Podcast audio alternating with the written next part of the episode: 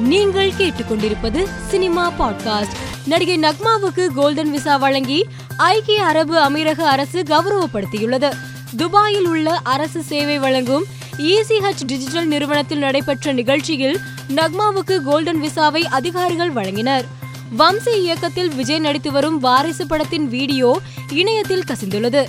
விஜயும் ராஷ்மிகா மந்தனாவும் காதல் காட்சியில் பங்கேற்று நடனமாடும் இருபத்தி ஆறு நொடிகள் கொண்ட வீடியோ காட்சி லீக் ஆகியுள்ளது.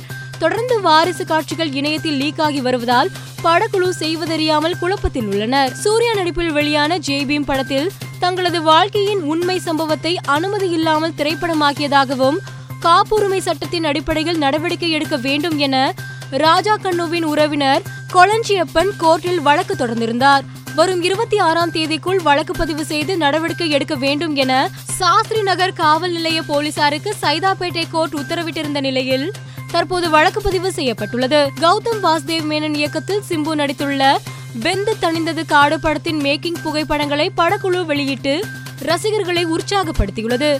பெரும் எதிர்பார்ப்பில் உருவாகி வரும் வெந்து தணிந்தது காடு படத்தின் புகைப்படங்களை ரசிகர்கள் வைரலாக்கி வருகின்றனர். தற்போது சூர்யா நடிக்கும் புதிய படத்தை இயக்கி வரும் சிறுத்தை சிவா தனது சமூக வலைதள பக்கத்தில் ஒளி மாசை ஒழிப்போம் என குறிப்பிட்டு பதிவிட்டுள்ளார். அந்த பதிவில் அதிக சத்தம் எழுப்பும் ஒளி எழுப்புகளை படப்பிடிப்பு தளங்களில் தவிர்த்து படக்குழுவினருக்கும் பொதுமக்களுக்கும் சிரமம் ஏற்படாமல் காப்போம் ஒளி மாசை ஒழிப்போம் என குறிப்பிட்டுள்ளார்.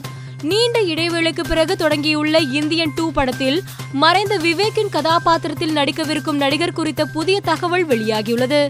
அதன்படி இந்தியன் டூ படத்தில் நடிப்பதற்கு ஆரண்ய காண்டம் ஜிகர்தண்டா ஜோக்கர் பேட்ட மின்னல் முரளி உள்ளிட்ட பல படங்களில் நடித்து பிரபலமடைந்த நடிகர் குரு சோமசுந்தரம் ஒப்பந்தமாகி உள்ளதாக கூறப்படுகிறது. இன்று தனது எழுபதாவது பிறந்த நாளை கொண்டாடும் விஜயகாந்திற்கு நடிகர் சங்கம் சார்பில் பொருளாளர் கார்த்தி நேரில் சென்று மலர் கொத்து கொடுத்து வாழ்த்து தெரிவித்தார். இவருடன் சங்க செயற்குழு உறுப்பினர்கள் பிரேம்குமார் ஹேமச்சந்திரன் ஆகியோர் இருந்தனர். இயக்குனர் ஸ்ரீ கணேஷ் இயக்கத்தில் அதர்வா நடித்திருந்த குருதியாட்டம் திரைப்படம் ஆகஸ்ட் ஐந்தாம் தேதி திரையரங்குகளில் வெளியாகி கலவையான விமர்சனங்களை பெற்றது. இதையடுத்து இப்படம் ஆகஸ்ட் இருபத்தி ஆறாம் தேதி ஆஹா ஓடிடி தளத்தில் வெளியாக உள்ளது.